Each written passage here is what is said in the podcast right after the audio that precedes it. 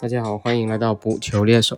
这两天没有什么赛事分享，我们来聊聊最近德国足坛发生的一起球员死而复生的离奇新闻。根据目前曝光出来的信息，简直能够满足成为一部电影的各种要素。其实应该直接买下版权改编。其实建议一下网飞啊，估计会是一部不错的足球影视作品。话说，在二零一六年。德国足坛有位球员在自己的祖国刚果遭遇车祸，然后被宣布死亡。当时还有新闻报道了出来，这名球员是三十三岁的卡姆巴，一九八六年出生于刚果，出生不久之后就随家人来到了德国。不过他们在二零零五年遭到驱逐回刚果，但由于卡姆巴青训球员的身份获得居留权，只有他一个人被允许留在了德国。说起卡姆巴的青训背景，还是有点来头的。后卫出身的卡姆巴跟德国一号门将诺伊尔师出同门，都是来自德国著名的青训体系萨尔克林斯青训学院。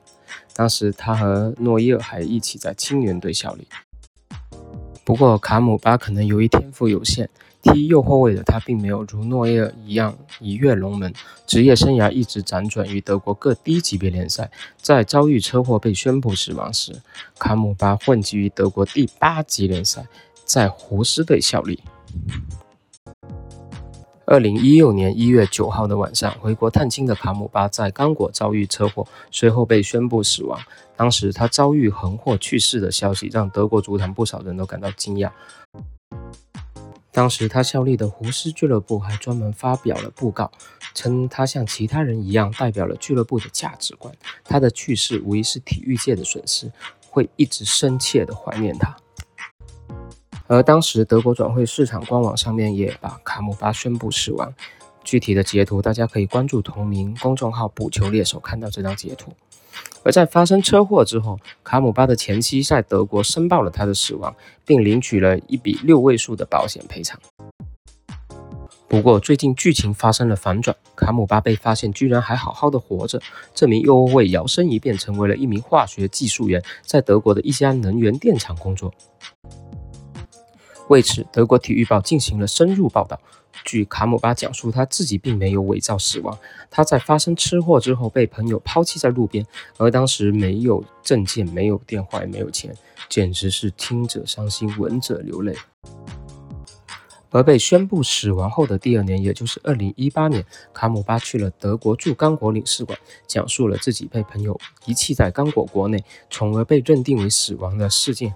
之后，他申请返回德国，最近又回到了当年成为青训球员的所在地盖尔森基辛，在当地的一家能源供应商担任化学技术员。鉴于卡姆巴的死而复生，德国当局开始调查卡姆巴的前妻存在保险欺诈行为。据悉，卡姆巴的前妻现年三十九岁，比卡姆巴大六岁，双方有一个十岁的儿子。当年他在事发后出示了伪造的葬礼文件和一张死亡证明，以骗取高额的保荐金。不过，卡姆巴的前妻为自己辩护，称当年是在卡姆巴去世之后才知道这份保险的存在。而至于他是通过贿赂来获取文件，还是自己伪造文件，还是真的是无辜的呢？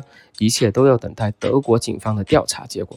而一旦诉诸法庭，卡姆巴将会以警方的证人出现。看看这剧情有多狗血：车祸、死亡、骗保、复活，最后反转还要对簿公堂，绝对是影视剧的剧本。OK，我们今天就聊到这里，欢迎大家关注同名公众号“捕球猎手”，解锁更多精彩。我们下期再见。